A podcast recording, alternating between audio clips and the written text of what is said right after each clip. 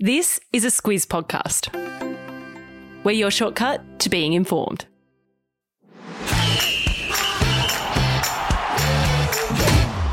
Good morning. This is Sport Today, your weekday sports news podcast that puts you ahead of the game. I'm Sam Ferris. And I'm Lucy Watkin. It's Friday, the 24th of June. In your sport today, more gold for Australia at the World Swimming Champs. The rule change that has Nick Kyrgios fired up. An Aussie prepares for the NBA draft. And did someone say KFC? This is your sport today. We're starting today with the World Swimming Championships because overnight Australia has doubled its gold medal tally Luce. The Aussies now have four golds after Mollie O'Callaghan and Zac Stubblety Cook won the gold in Budapest. What a swim this was by O'Callaghan. She was the favourite heading into the 100 metre freestyle final, but she had plenty of work to do at the halfway mark. She was coming sixth at the turn, but stormed home to get the lead with about three strokes to go. At 18 years old, she's now a world champion and she won the silver in the 200 metre freestyle as well. About 90 minutes later, it was Stubblety Cook's turn in the 200 metre breaststroke final. Like O'Callaghan, he was the favourite to win, but he was in last place after 100 metres. But He's known as a strong finisher, and he proved just that. He moved up five places in the third 50, then blitzed the field to win by more than a second. Yeah, that was quite the swim by Stubblety Cook, and he's now the world champion, Olympic champion, and owns the world record in that event. Uh, there's been plenty of highlights in the pool this week, but there was a scary moment in the artistic swimming yesterday. Yeah, this wasn't good. American Anita Alvarez fainted while in the water while competing in the final of the women's solo free artistic event. As she lost consciousness, her coach, Andrea Fuentes, dived in and got her out. The medical team went to work on her right away and she regained consciousness shortly after the episode.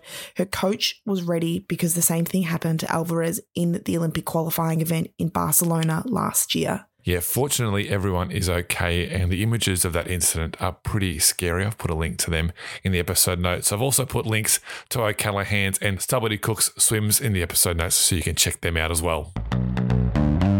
There's no NRL on this weekend, but it's still going to be a massive few days of rugby league. We've got heaps of test matches on tomorrow, including a return to New Zealand for the game between the Kiwis and Tonga.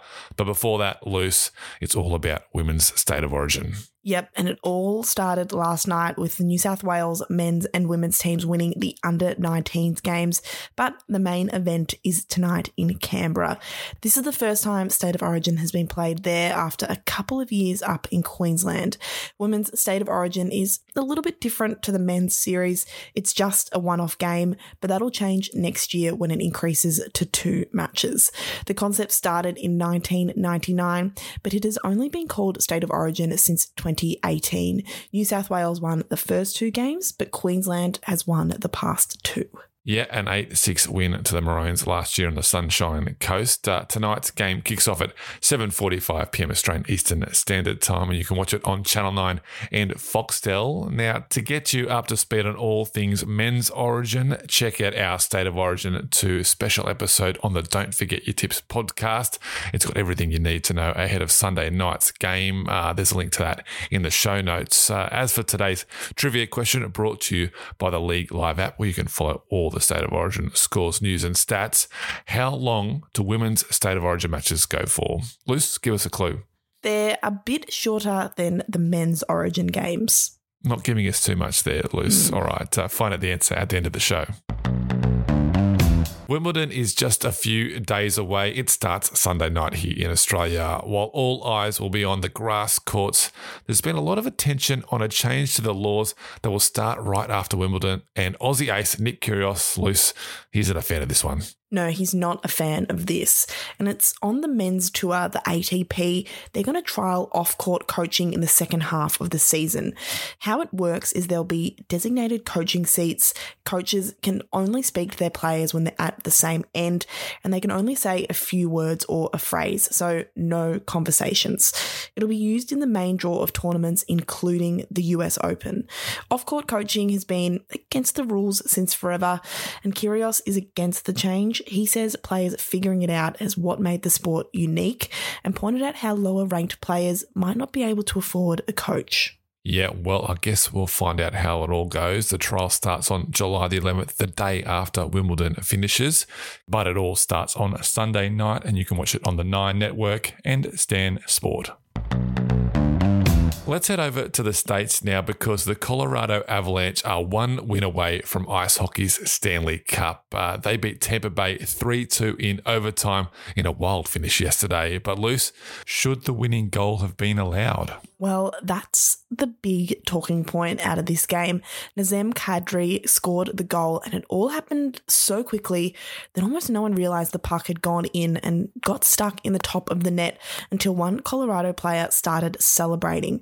But Lightning coach Jon Cooper reckons the goal shouldn't have stood. He answered just one question in the press conference and said the game should still be going before he stormed out.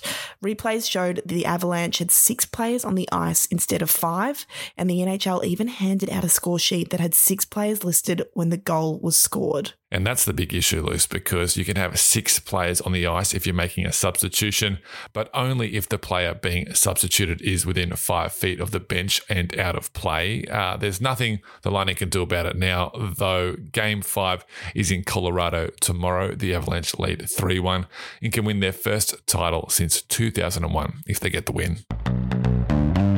From 10 a.m. Australian Eastern Standard Time today, dreams are going to come true for the best young men's basketballers in the world at the NBA draft.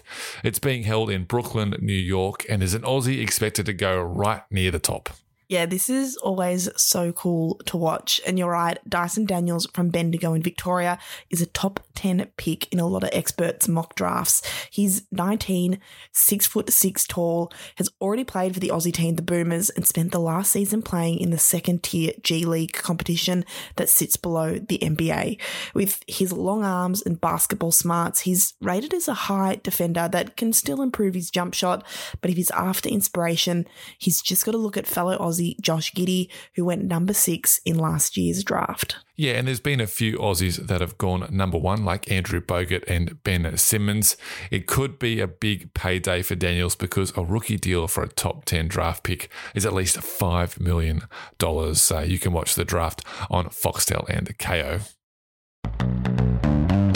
I consider myself a healthy eater, but I don't mind the odd KFC chip now and then. Uh, I don't know if Yulian Kolev does as well, but he definitely loves poker chips Luce. He won a big poker event yesterday, and he did it while wearing a KFC bucket on his head.